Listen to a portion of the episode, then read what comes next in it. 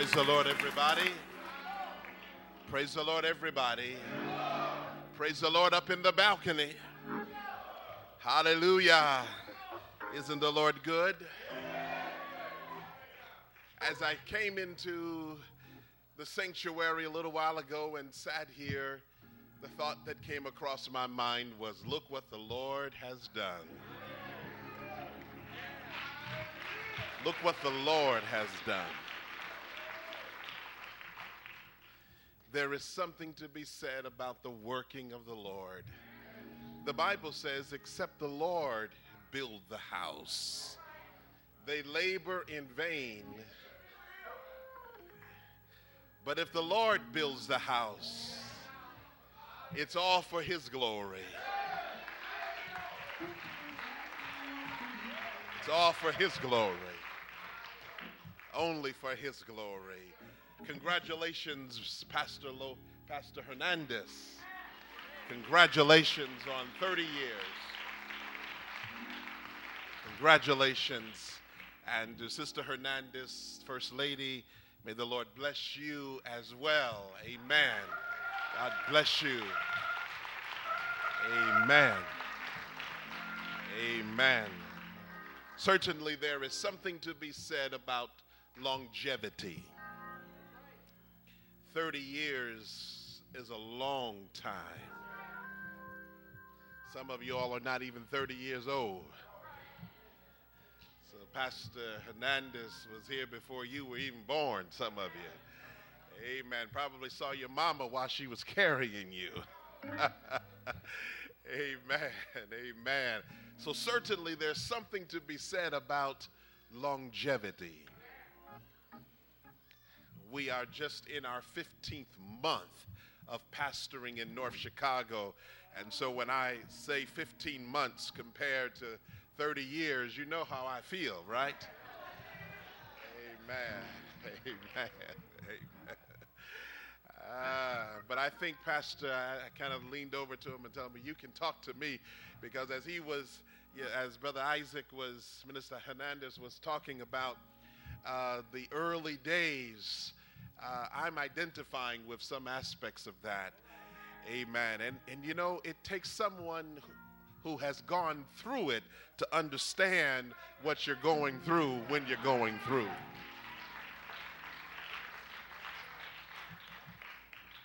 Matter of fact, not long ago, I was in a council meeting in an organization, and I asked our bishop, I asked him about, you know, advice that he would have for someone who's just starting a church.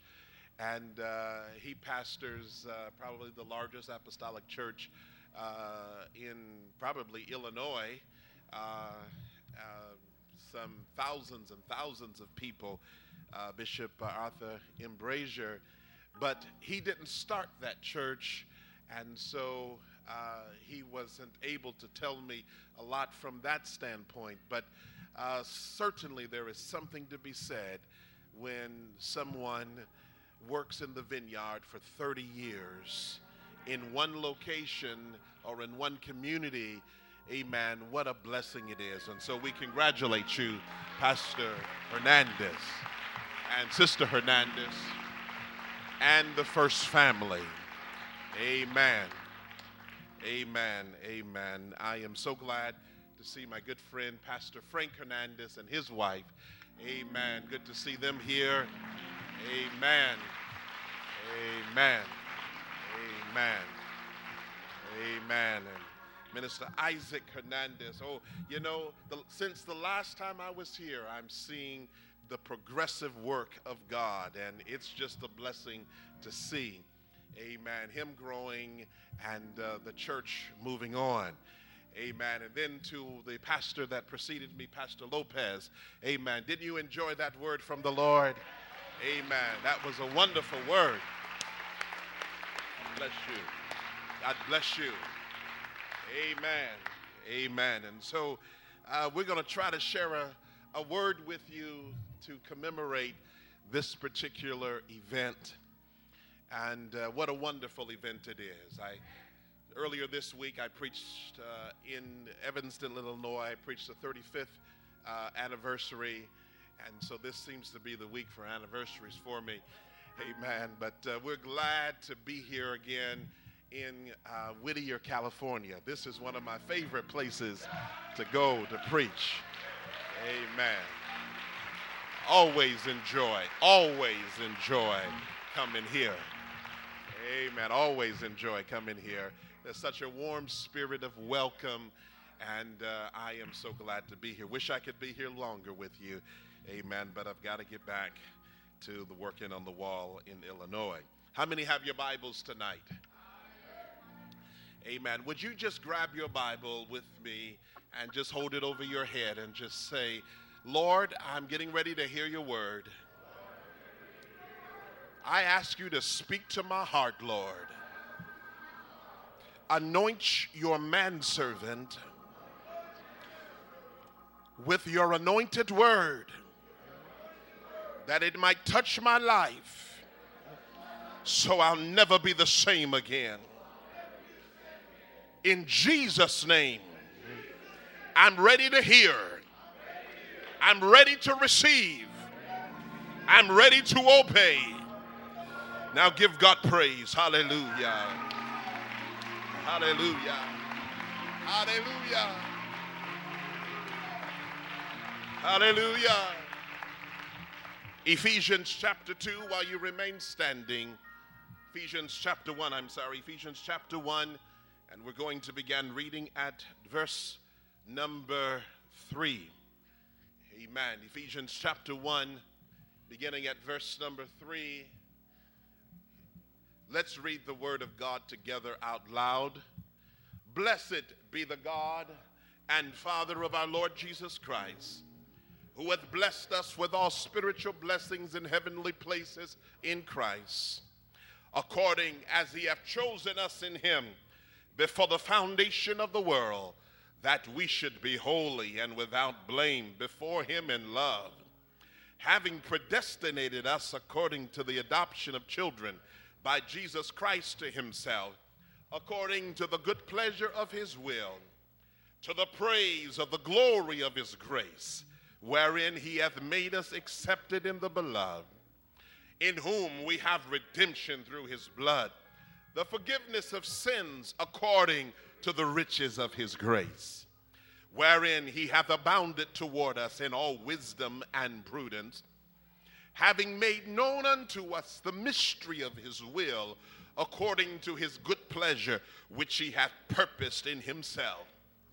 that in the dispensation of the fullness of times he might gather together in one all things in Christ, both which are in heaven and which are on earth, even in him, in whom also we have obtained an inheritance, being predestinated according to the purpose of him who worketh all things after the counsel of his own will. Verse twelve, that we should be to the praise of his glory, who first trusted in Christ. Read verse twelve again.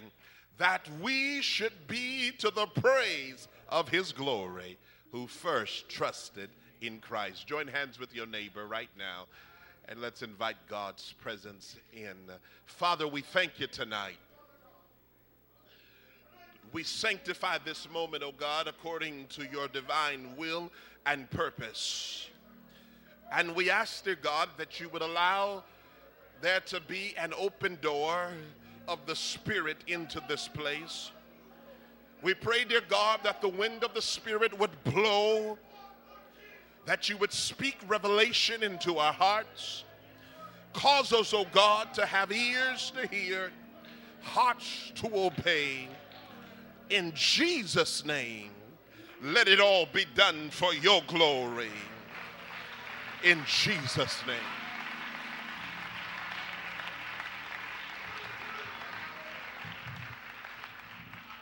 I want to preach to you, as the Lord will help us tonight, on the subject destined for greatness. Look at your neighbor and say, neighbor, the church is destined for greatness.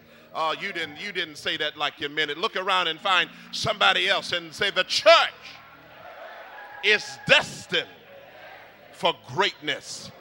Shake somebody's hand and tell them the church is destined for greatness. Now find one more person and tell them, I'm in the church. Oh, you didn't hear me. Look at, find somebody else and give them a high five and say, I'm in the church.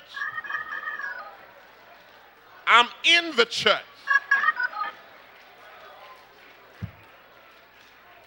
One more time, I'm in the church.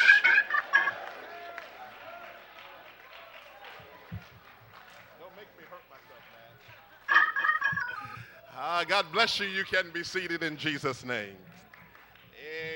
Amen, amen, amen. Before I forget, amen, I just enjoyed the choir tonight and the musicians. Amen. Amen. Amen. Amen. I wish I could pack you up in my suitcase. But Pastor Hernandez wouldn't like that. Amen. I wish I could do it at least temporarily, though. Uh, I don't know. Amen. We'd love to have them come to Illinois and, and bless us. And who knows, maybe we can make that happen one day. Amen. Destined for greatness. You see, when I looked at Pastor Hernandez and I began to contemplate this tonight, I began to see a great man of God. Greatness is not necessarily determined by the things that mere mortal men describe as greatness. Matter of fact, I think it was Jesus who said, whosoever would be great among you, let him be your servant. Right? He said in analogy that the Son of Man did not come to be served, but to serve and to give his life a ransom for many. And so when I see these men and uh, young people all over this place tonight, you are a testimony uh, that Pastor Hernandez and his family has served this generation. I believe it was in the New Testament in the book of Acts where it said that David served his generation. And so Pastor Hernandez has served his generation. But I'm getting ahead of myself to some degree, so let me just talk for a moment and lay a proper foundation as we deal with this destined for greatness. Coming from the book of Ephesians, referred to as the Grand Canyon of the Bible, the, the book of uh, ex, uh, Ephesians offers us some real insight into the thinking of Christ, into the thinking of God before it was ever revealed. Matter of fact, the book of Ephesians, and particularly chapter one, offers us some insight into the foreknowledge of God, the calling of God, and uh, the concept of justification. When you deal with the subject that I have presented to you tonight, destined for greatness, you cannot deal with that without dealing with the call of God, the foreknowledge of God, and the positioning of the church, the ecclesia, in right standing with God, in spite of the fact that today the church might not be everything God wants it to be. Paul deals with this concept of destined for greatness from the standpoint that God had the church in mind. He says in his letter to the church at Ephesus, he says, it is to the faithful in Christ, and he says, God has chosen us. Now, brothers and sisters, the word us might bear a little scrutiny, because if I look at the word us in just a purely local context, it probably only referred to a few thousand believers in Ephesus at that time. And I have trouble with that because it didn't reach down uh, to L A, uh, Whittier, Illinois, and other parts of the Americas to reach me. But the next issue as it relates to the word us is that God had the church in mind. The Greek word ekklesia, the church. And may I suggest to you tonight, brothers and sisters, that the church is larger and more encompassing than any local us. Matter of fact, let me break it down a little bit further then.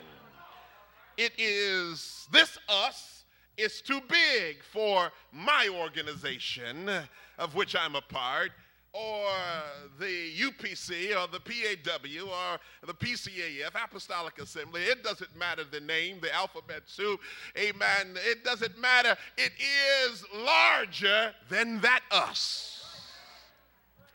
Oh, God, have mercy.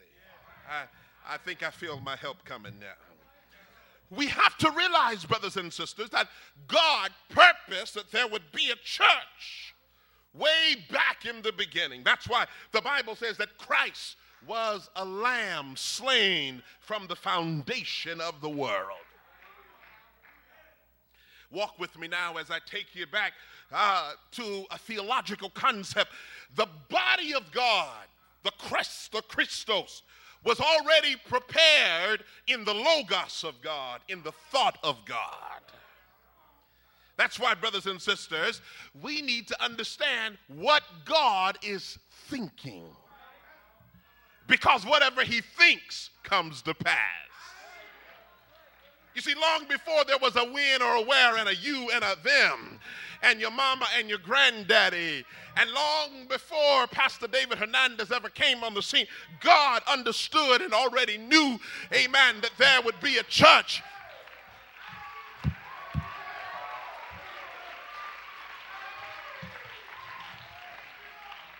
Already knew that there would be a family life center, and already knew that that ministry would be so, amen, encompassing that it would touch the lives of literally thousands of people over a thirty-year period. Brothers and sisters, we need to understand what God is thinking.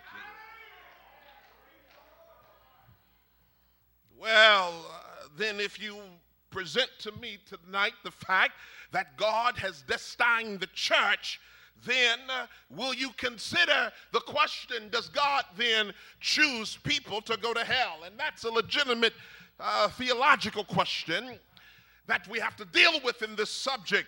And uh, in order to answer it, we must answer it from this context. And that is, is such an outcome, that is, God choosing somebody to go to hell, is that consistent with his nature? Is that consistent with his word? For God to destine people to go to hell would cause God to be in conflict with his nature. And when God uh, is in conflict with his nature, uh, you got a bad thing going on. So I don't think God is in conflict with his nature. You and I sometimes are, and we call it schizophrenia.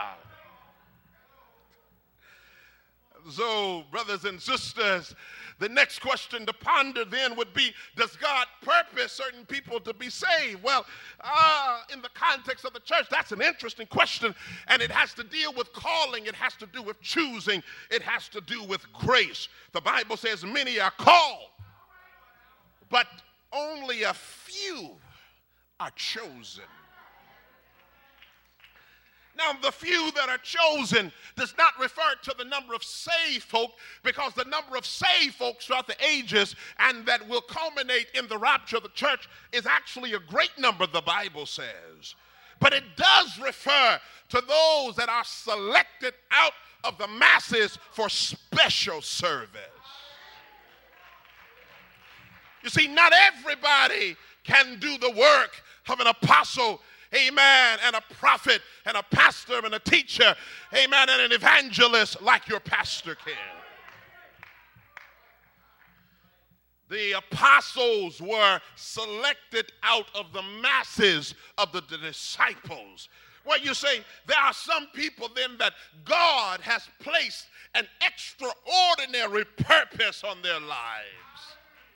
You can have two people that grow up in the same house, and you can see the difference between the purposes that God has placed on their life. Well, you say, well, that's not fair. Well, brothers and sisters, grace is never fair. Look at your neighbor and say, favor ain't fair. Anytime you get grace, it's because you don't deserve it. I don't think you heard what I said there. I said, anytime you get grace, it's because you did not deserve it. I don't think you heard me here. I said, anytime you get grace, it's because you did not deserve it.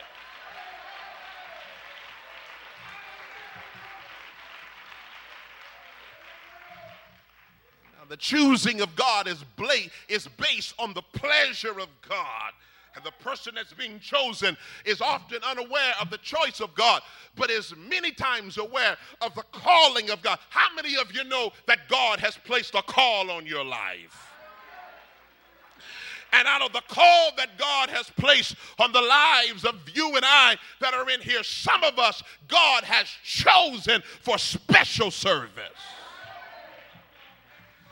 Uh, you say, well, I don't understand. Well, it's not the easiest thing to understand. It's a mystery, the Bible said, and it's based on the pleasure of God. Oh, oh. God says, I do what I want to, when I want to do it, how I like to do it, so get happy about it.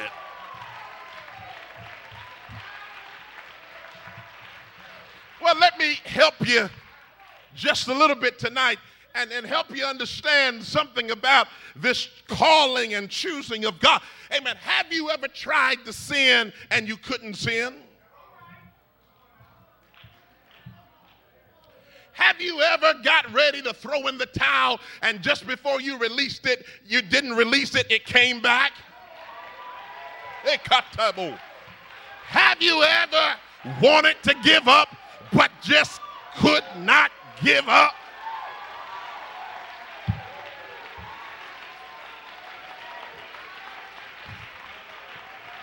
You ever wanted to just say, forget it, I'm through, and as soon as you walk away, the angel of the Lord grabbed you by the neck and pulled you back in?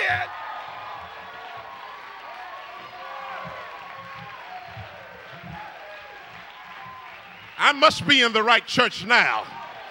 And those that are too sedity and too sanctified and too sophisticated to acknowledge the truth, there's been some time that God overruled your flesh. Hey, why did he overrule your flesh? It's because he has a purpose for you. Shake somebody's hand and tell him, I'm glad he loved me enough to stop me. Shake somebody else's hand and tell him, I'm glad he loved me enough to keep my destiny intact. Somebody shout glory. Yeah, Brother Jonah, Brother Jonah, Brother Jonah, you know that there's some people that are chosen. Because when you refused to go to Nineveh, God overruled your flesh. Prepared a big fish for you to help you make the right decision. Come on, somebody. Jonah said, I was in the belly of hell. He said it was so bad when I got out of there, the first place I wanted to go was to heaven. But I knew I couldn't get to heaven unless I went to Nineveh. And so he said when I got out of the belly of the whale, I started running to do the will of God.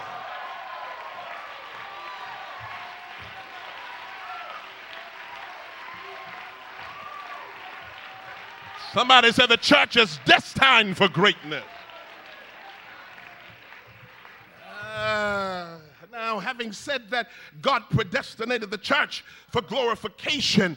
He put the fulfilling of the plan in our lives in order to accomplish our destiny. And, and so, even before you and I ever came into the realm of physical existence, that is, even before you were born, God already knew you and knew what your purpose would be. You see, because we existed before we were born.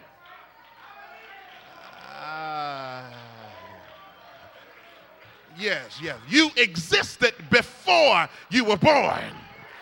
That's like faith is the substance of things hoped for. And faith is the evidence of things that you don't see. So you existed in the mind of God before you were born.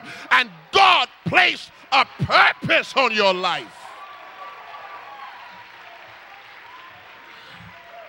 Bishop, before your grandfather ever met your grandmother, before the stars began to sing together, that, oh, a man-child named David Hernandez was born, God already knew you, already knew what it would take to accomplish your destiny. The Bible says in Proverbs chapter twenty and verse five that the purposes of a man's heart are deep waters, but a man of understanding draws them out. Can I preach to somebody and tell you that there are some folk in here tonight? This church has a deep purpose, but it's going to take men and women of God of understanding to pull it out and to draw it out. Where shall we be in the next ten years? See, everything that God touches is connected. Nothing is disconnected or detached from the purposes of God. And so as soon as God thought us, we had a purpose. You see, when God makes a promise, he will perform it. That which God performs, he perfects. And anything he perfects, he keeps. And anything he keeps, he satisfies. And anything he satisfied, he justifies. And anything he justifies is glorified. God's desire is to keep that which has been committed unto him, for it is God that works in us both to will and to do of his good pleasure. Can I tell you something tonight, brothers and sisters, that space and time are no obstacles to the good pleasure of God? I want to preach to somebody who thinks, well, I wasted a lot of years, and so God don't have much time to use me. Give God what you've got left and let God's purpose be revealed. Hey, let his purpose be drawn out of the deep waters in your life. Somebody said, well, I wish I was Isaac and had thirty years to grow up in the church. Uh, can I preach to somebody and tell you that if you just got filled with the Holy Ghost last week uh, and you'd never heard of the Holy Ghost, uh, you still have a purpose that God wants to fulfill in your life. You're part of the church. He performs, he perfects, he satisfies, he justifies, he glorifies.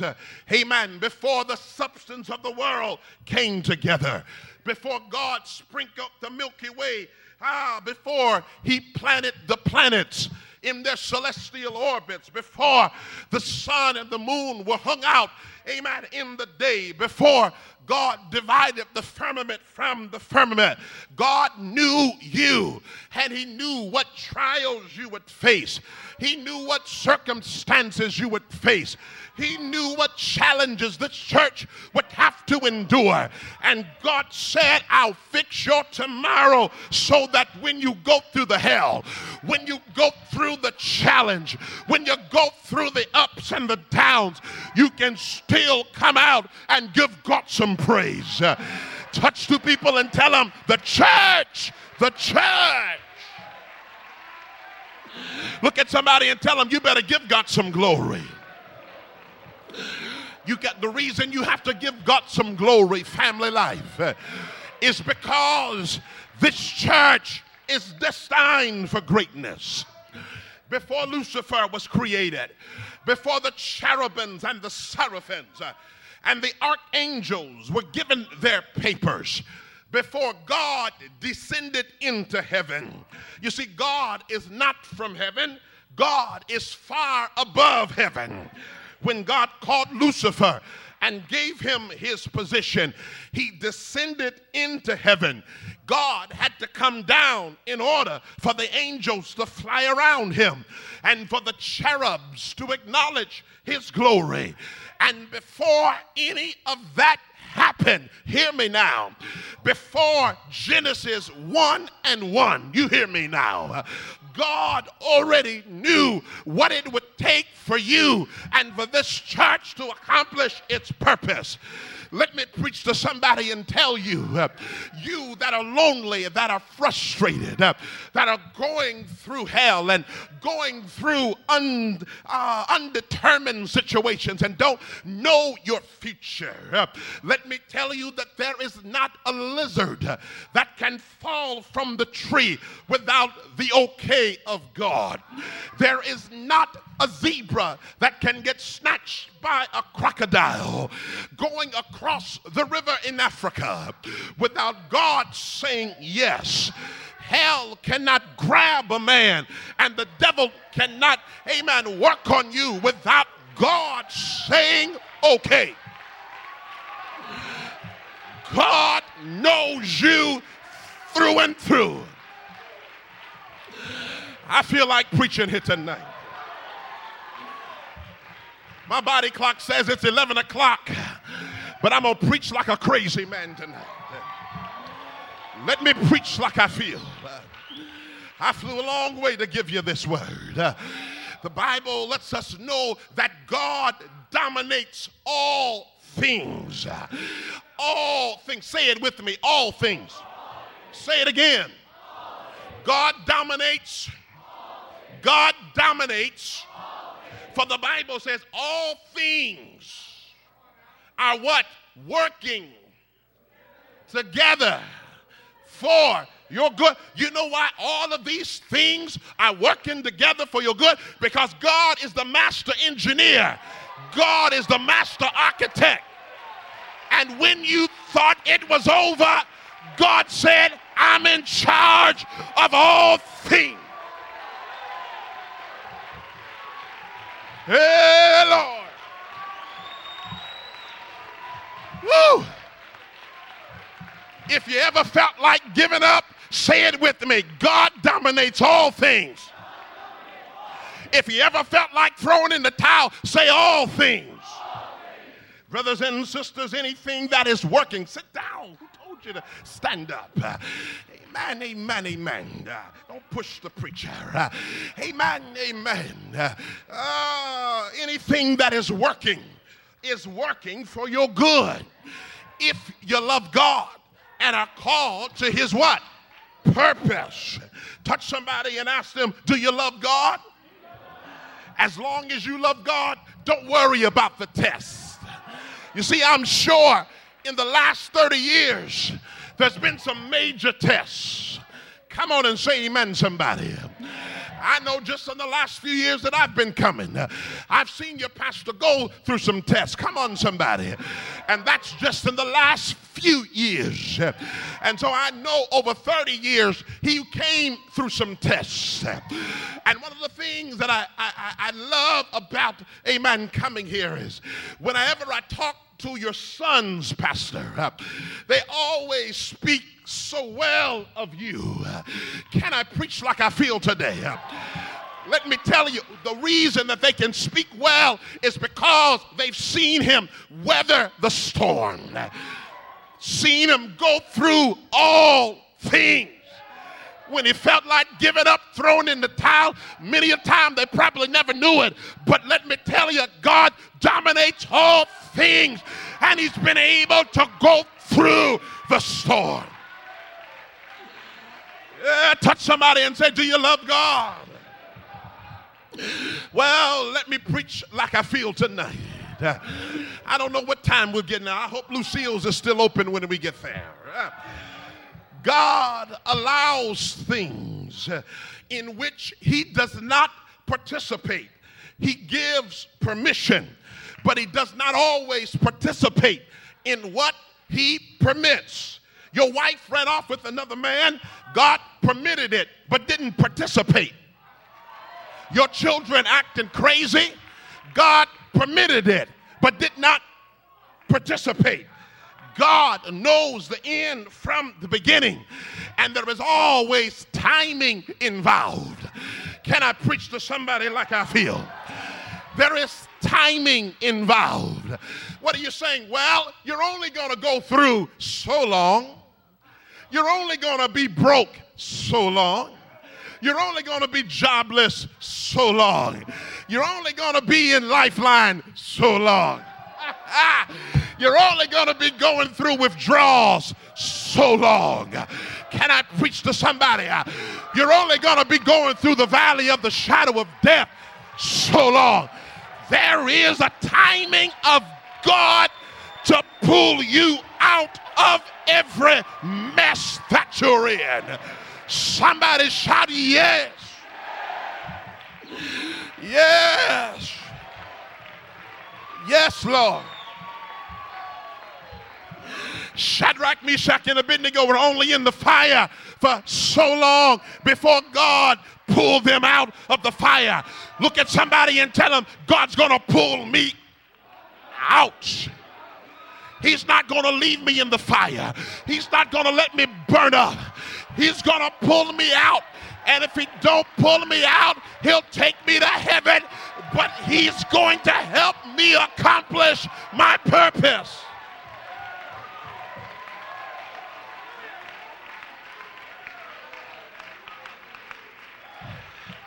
Young people, you're only going to be lonely so long. Come on and say amen. It's only for so long. It's not going to be forever. Come on, somebody. And if it takes too long, then get on your knees and let God be your husband. And let God be your wife. Come on, somebody. Let the purposes of God be established in your life. Somebody shout yeah. I feel like preaching here tonight. Let's go a little bit deeper. Sit down. I got to shovel a little bit deeper here. Right? Everything begins and ends with purpose. God created you, Pastor Hernandez, with a definite purpose in mind. You hear what I'm saying? He created Family Life, East L A Apostolic, with a definite purpose in mind. Can I preach to somebody tonight? You are designed for your purpose, or you are being designed for the purpose that God has for you. Take a look at Brother Moses. Moses had a deliverance instinct in him. That's why when he saw the Egyptian beating the Hebrew, he rose up and killed the Egyptian. That's why he tried to mediate the conflict between the two Hebrew boys, uh, the, the two Hebrew men. It was part of his instinct. It was his purpose to be a deliverer. Now you better write this down. You are the way you are because of why you are. There is nobody like you.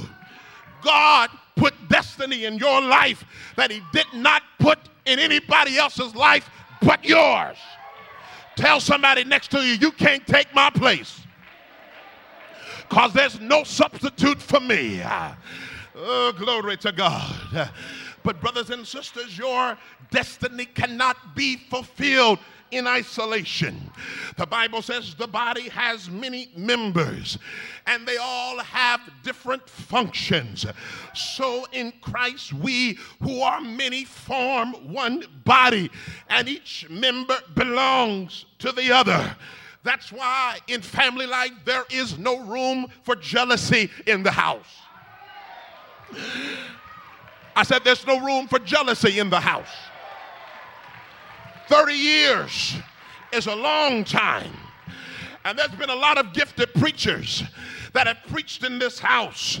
A lot of talented singers have sang in this house, but they can't fulfill your destiny. They can't fulfill your destiny. Say amen, somebody. Can I preach and tell you that your destiny is resilient?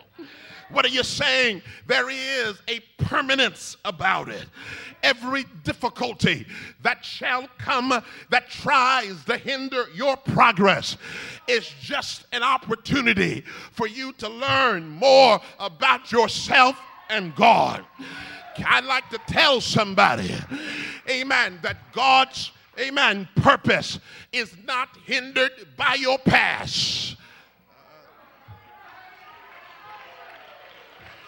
I said God's purpose is not hindered by your past.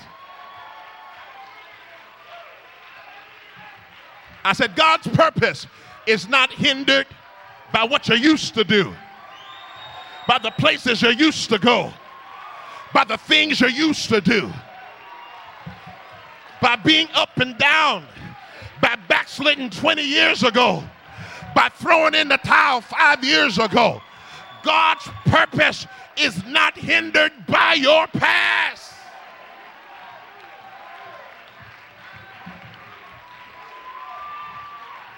Oh, I feel like preaching in here. I feel like telling somebody that somebody needs to be redeemed from your past. You think God can't use you because you messed up five years ago? God can still use you. You think God can't use you because you messed up today? God can still use you.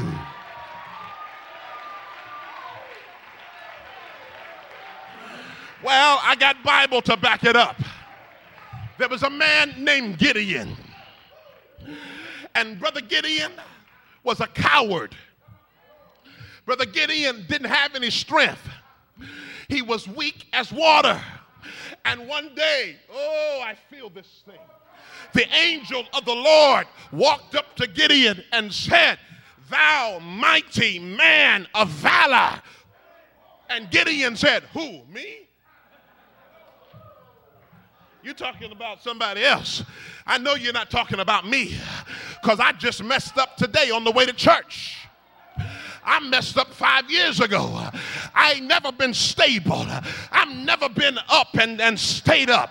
I came out the projects. I got off of drugs. And I messed up through and through. Didn't know my daddy. Didn't know this and didn't have this.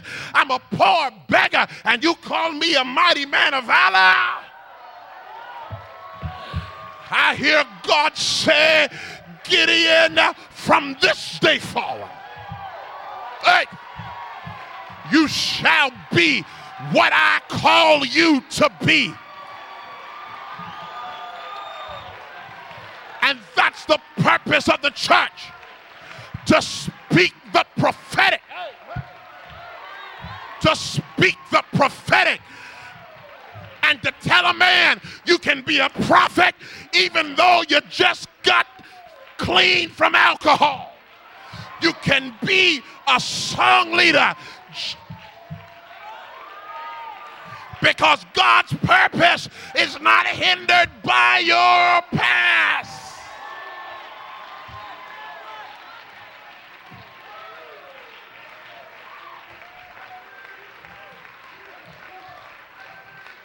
Let me see all the good, saved, sanctified, Holy Ghost filled, fire baptized folk who've been living and running for God all your life, and you ain't messed up this year.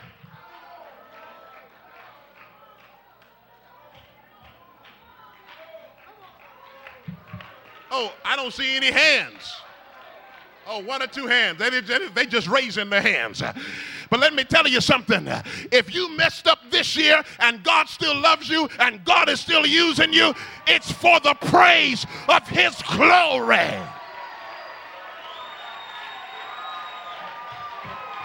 It's because there is a purpose in your life.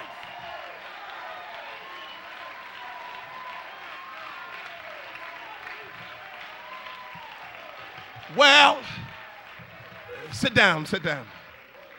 He turned a coward named Gideon into a mighty leader. He turned a murderer named Moses into a mighty leader of his people. I think that he one day had a man, a disciple named Peter, who was prejudiced. Lord have mercy, it's in your Bible. Peter didn't like them Gentiles. I don't like the food they eat. I don't like the place they live. I don't like the color of their skin. Come on, somebody. Woo! Not only that, Peter was a tough dude. One day he had his sword with him and committed assault with a deadly weapon, cut off a man's ear. Come on, somebody. Aren't you glad the L A police wasn't around? Come on, somebody. Oh, Lord, have mercy. But I tell you what, even if he had gotten locked up for committing assault with a deadly weapon, God said, I'll go into jail, Peter, because there is a purpose for your life. There is a destiny for your life. Somebody say the church, the church is destined for greatness.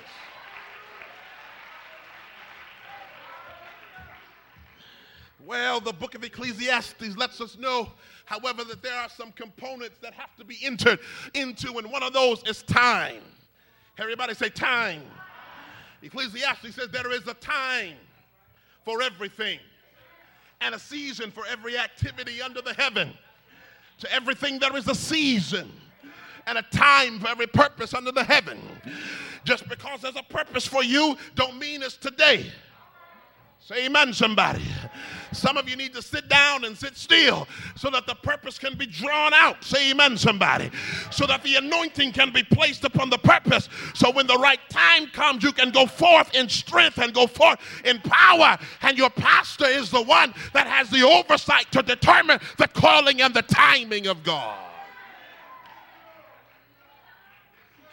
So there's a right time for everything. Time is an important concept of our lives, but God, brothers and sisters, is never concerned with the question of time. That is, he's not concerned with having to do it just now, just so he can satisfy your flesh. Say amen, somebody. Remember, remember, remember when Jesus was asleep in the boat and the disciples were, uh, were thinking they were about to, to sink. They ran downstairs to the bottom of the ship and said, Jesus, get up. Jesus said, hold on. They said, Jesus, get up. Hold on, Peter. And finally, they bothered him so much that he said, all right, I'm getting up now. And he just arose and rebuked the winds and said, peace be still, but why do you doubt? Can I tell you something? That sometime when you're begging God and trying to frustrate God to get you ready or to get you to do something before your time, God says, wait, for they that wait on the Lord shall renew their strength. If I let you go too fast, you'll make a shipwreck. So wait on the Lord. I'm not getting many amens here, but I heard him say, wait on the Lord and be of good courage, and he will do what? Strengthen your heart. Wait, I say, on the Lord. And so, brothers and sisters, when God speaks a thing concerning his church, it's because he has already thought it. And when he thought it, it was already accomplished in his mind. Oh, that's why when you come to a situation, God is not just now getting there. When Jesus was on the boats, the disciples panicked because the boat was rocking and the wind was bad. But Jesus, who made the wind, knew that the wind could only do what it was ordained to do.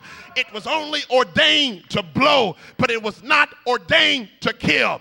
There's been some time in these thirty years when the wind has blown, but it was not ordained to destroy. Why? Because the church is destined for greatness. Tell somebody, go to sleep in the storm. Ah, why? Because God is in control. Can I hurry up and just preach here just a little while longer and help you to understand, brothers and sisters, that we are connected by our senses. That is, our eyes, our ears, our taste, touch, et cetera. We are connected to this world by our senses. But the Bible says the just shall live by faith. What are you saying, Pastor? I'm saying this. Even though there is an extraordinary purpose in your life, God is only going to reveal it by faith. Say amen, somebody. I cannot see faith. I cannot smell faith. But I must enter into the realm of faith if I want God to reveal himself in my life. Well, what do I do when I walk by faith? You see, a walk by faith ultimately means that you don't know or see or understand what's going on. Can I preach to somebody in here? Have you ever been walking along the, the Lord's walk and didn't know or see or understand what was going on in your life? I'm sure in the history of this church, there have been those days, weeks, months, and years. Say amen, somebody. And if, if I don't have some honest folk that will be honest and tell me the truth, they sometime will stand and testify and act like that everything is all right all of the time. But the truth be known, there are some days, weeks, and months when I don't know what's going on, and I can't figure it out. I can't calculate it out on a calculator. I have to walk by faith. Look at somebody and tell them, walk by faith. There are some things that when you walk in the Spirit that can only be revealed by faith. Come here, Abraham and Sarah, and let me hear you testify of the whole counsel of God, because the saints won't be honest with me. They make me feel like that I'm not saved because I've got a little trouble. But Abraham and Sarah, I know you messed up. There is a public record that Sarah and Abraham laughed at the word of God. You knew that not even Viagra could help Abraham, and the chicken did not have any eggs in Sarah. But tell me, Abraham, how you tried to help God out and got into trouble and put millions of other folk in trouble. Mm, Lord, but tell me, Brother Abraham, how that your mistake did not stop your destiny. Tell me how you went to Egypt and lied, but your lie did not stop God's purpose. Lord, I feel like preaching in here. Abraham, Abraham, Abraham, Abraham taught me to believe in you no matter what's going on in your life. Sister Rosie told Pastor Lopez here, uh, amen, that you could be a great man of God. Uh, say amen, somebody. Uh, look at your neighbor and say, I still believe in you. I still believe in your destiny. Uh, You might have messed up, but I still believe in you. You might have given up, but I still believe in you. Lord, have mercy. I've got a family that I'm working with back home, and God knows they are trying my patience. Lord, have mercy. Uh, you know those type uh, that are in the church for three weeks, uh, on fire for God, Uh, and then they're gone for three weeks uh, and won't answer the phone.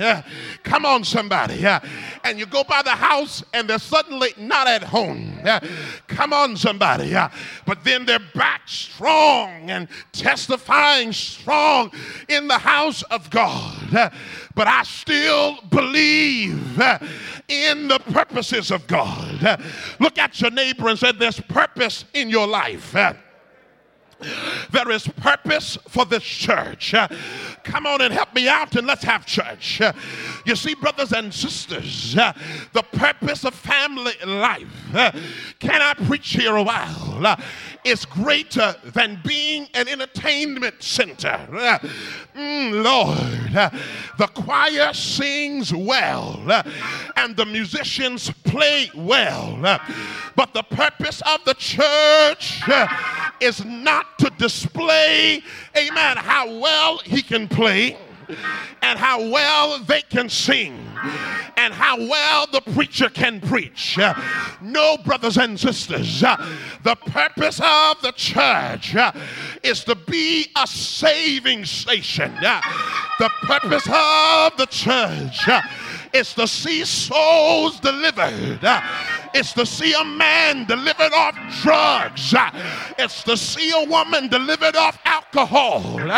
It's to see a home put back together again. Shout yeah! Shout yeah! Look at your neighbor and say, neighbor, there is purpose for you. Raise your hands and say, I've got purpose. I have been called. I have been chosen by the purposes of God. Lord, have mercy. And Paul said in Ephesians chapter two that according as he have chosen us in him before the foundation of the world, that we should be holy, without spot or wrinkle, before him in love. Family life, over these thirty years, God ordained you to be holy, to not have spot or wrinkle, but to be holy. Somebody say holy, holy, without spot or wrinkle. Well, well, well. If, if, if, if, if, if, if you look at my life, mm, Lord, and if I look real hard at your life, I will see, and you will see some spots and some wrinkles. Come on and say amen, somebody. I don't always think the right thoughts. Yes, Lord. I got some skeletons in the closet. I, I got some things that I don't want nobody to know about.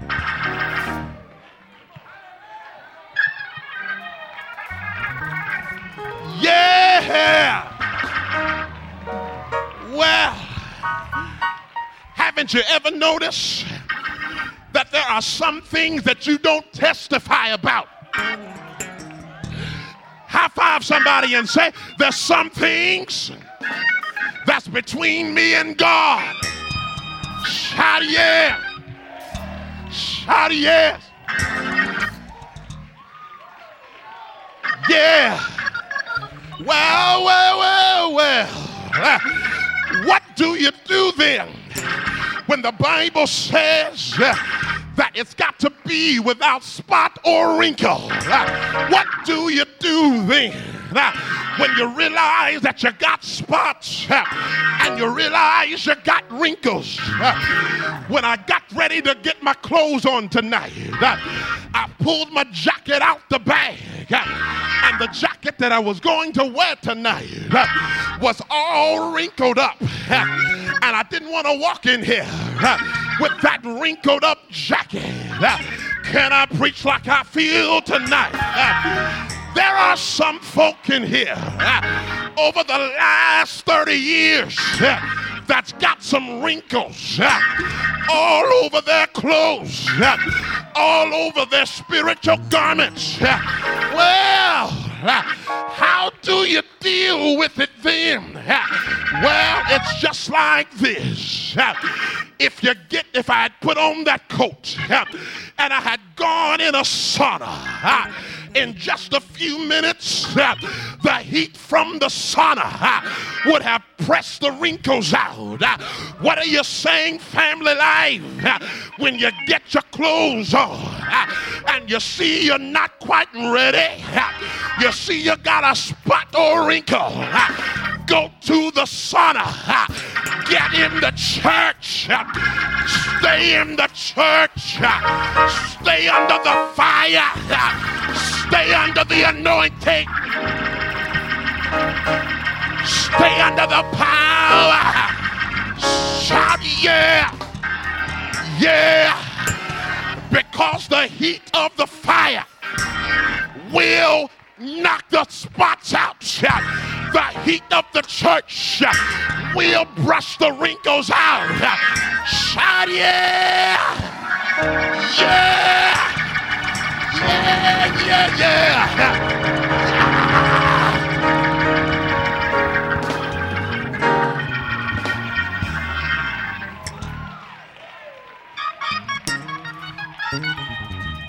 That's the same way it is with God. He's coming back for a church, a holy church, without spot or wrinkle. And I think I hear God say uh, that before you make it to heaven, uh, when you're coming up, uh, he's going to have uh, a laundromat in the way uh, to wash the spots out. Uh, and then he's going to have a dry cleaners uh, to press them out. Uh, so when you get to heaven, uh, it will be no spot, no wrinkle, because the church is destined for greatness.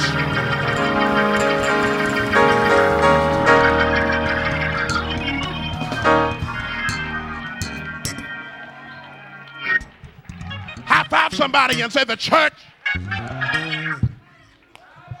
the church, the church, the church, come on, get it right. The church is destined for greatness.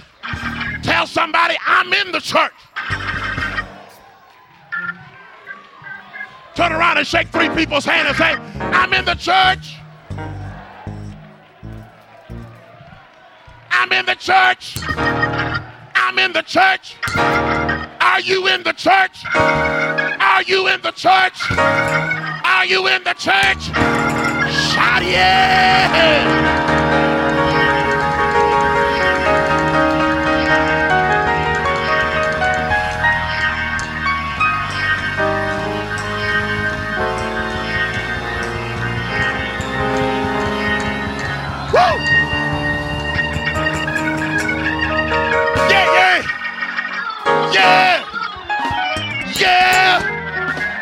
Yeah. How do you know you're in the church? Well, I've already been to the water. I've already been baptized in Jesus' name. I got the Holy Ghost. Like the Bible said, I'm striving to live right. I'm in the church.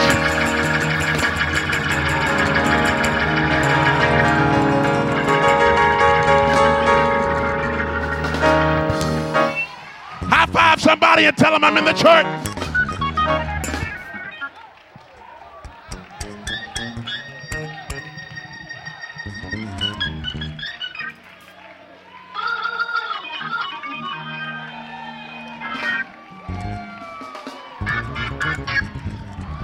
Look at your neighbor and say, I'm getting ready to shout. Tell your neighbor, say, neighbor, hold my hand. Because I'm getting ready to shout. Ho, ho, ho.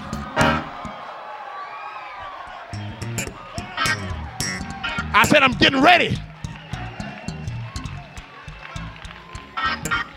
The Bible said that according as he has chosen us in him before the foundation of the world, that we should be holy without blame before him in love. Grab your neighbor, say, I'm getting ready to shout. Why, why, why? He said that. Everybody say that. Say it again. Say it again. Again. That we should be to the praise of his glory. The reason I'm getting ready to shout is because I'm the praise of his glory.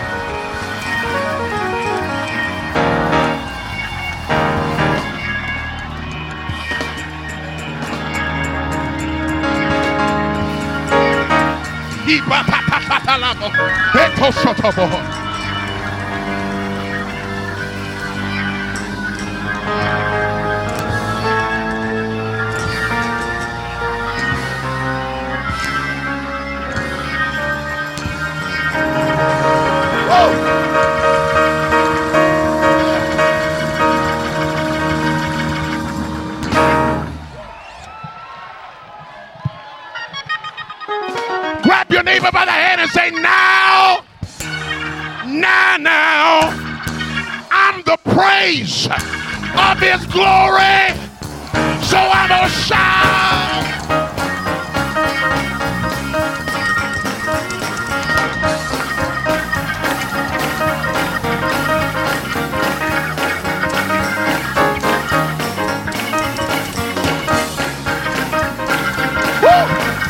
Come on, grab somebody and let's shout.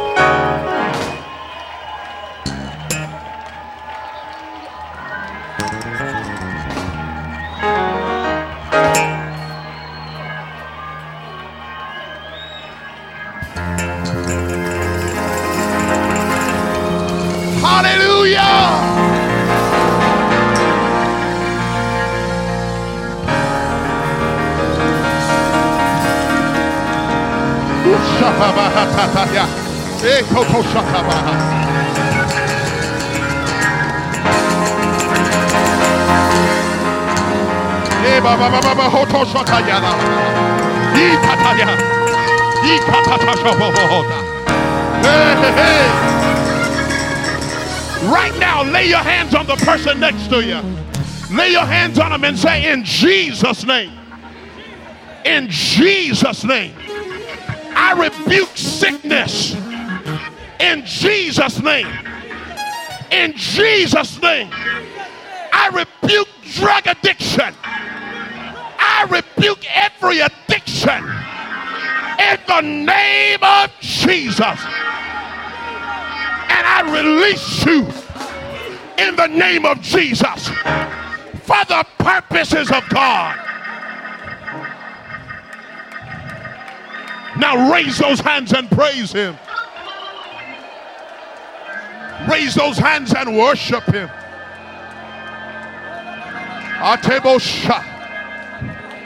In the name of Jesus Christ, I rebuke cancer right now. In the name of Jesus. Somebody just got bad news this week. And in the name of Jesus, I curse that cancer right now. In Jesus' name.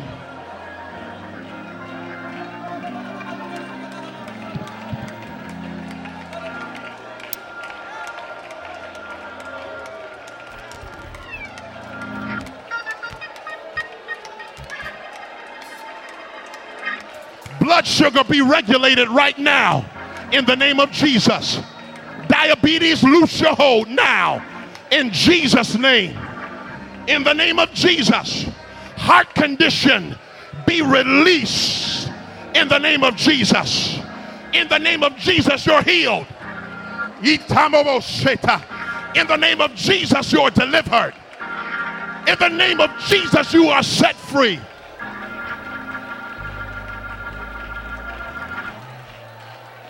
I want somebody to claim it right now in Jesus' name. I want you to claim miraculous healing right now in Jesus' name.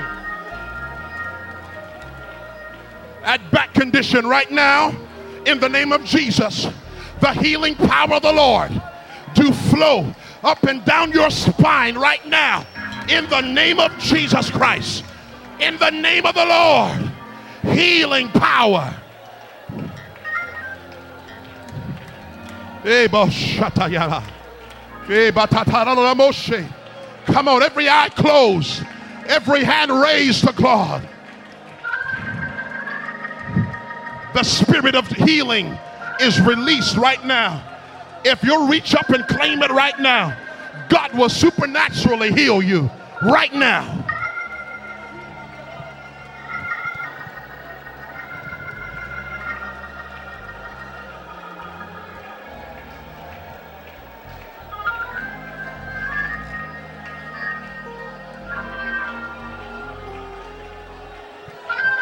I speak peace right now in that troubled house in the name of Jesus Christ.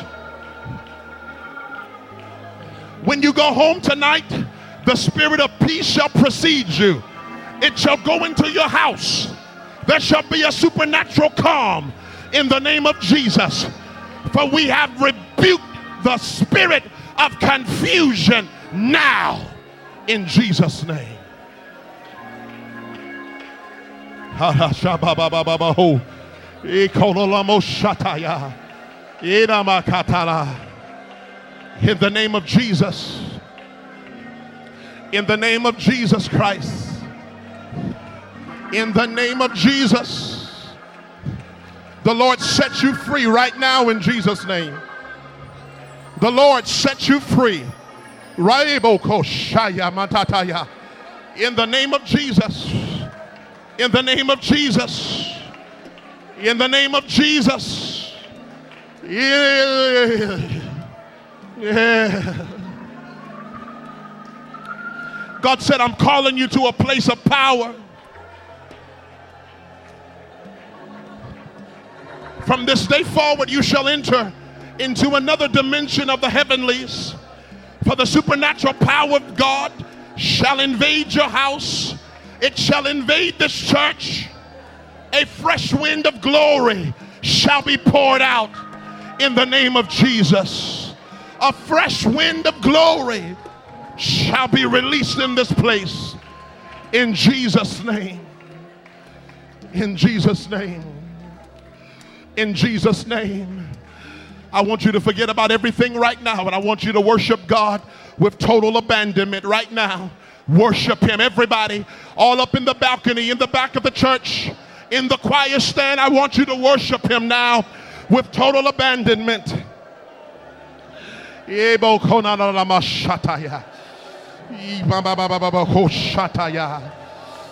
Spirit of the Lord to move and touch your life right now. In the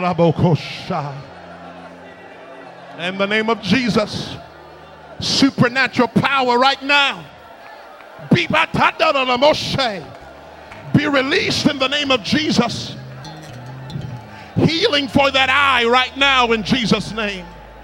Healing for that eyesight right now in Jesus' name. In Jesus' name. That we should be to the praise of His glory. Who first trusted in Christ. Come on, I know it's a little warm in here. All over the building, would you just close your eyes? Raise your hands to the Lord. Let's say, I'm called for your purpose, Lord. Anoint me for your purpose, Lord. Anoint me for your purpose, Lord. Anoint me for your purpose, Lord. That I might be a blessing in this house. That I might be a blessing in this house. Because this church is destined for greatness. I'm in the church. Oh, yes. Hallelujah. Hallelujah. Come on, reach, reach. Come on, reach out now. Reach.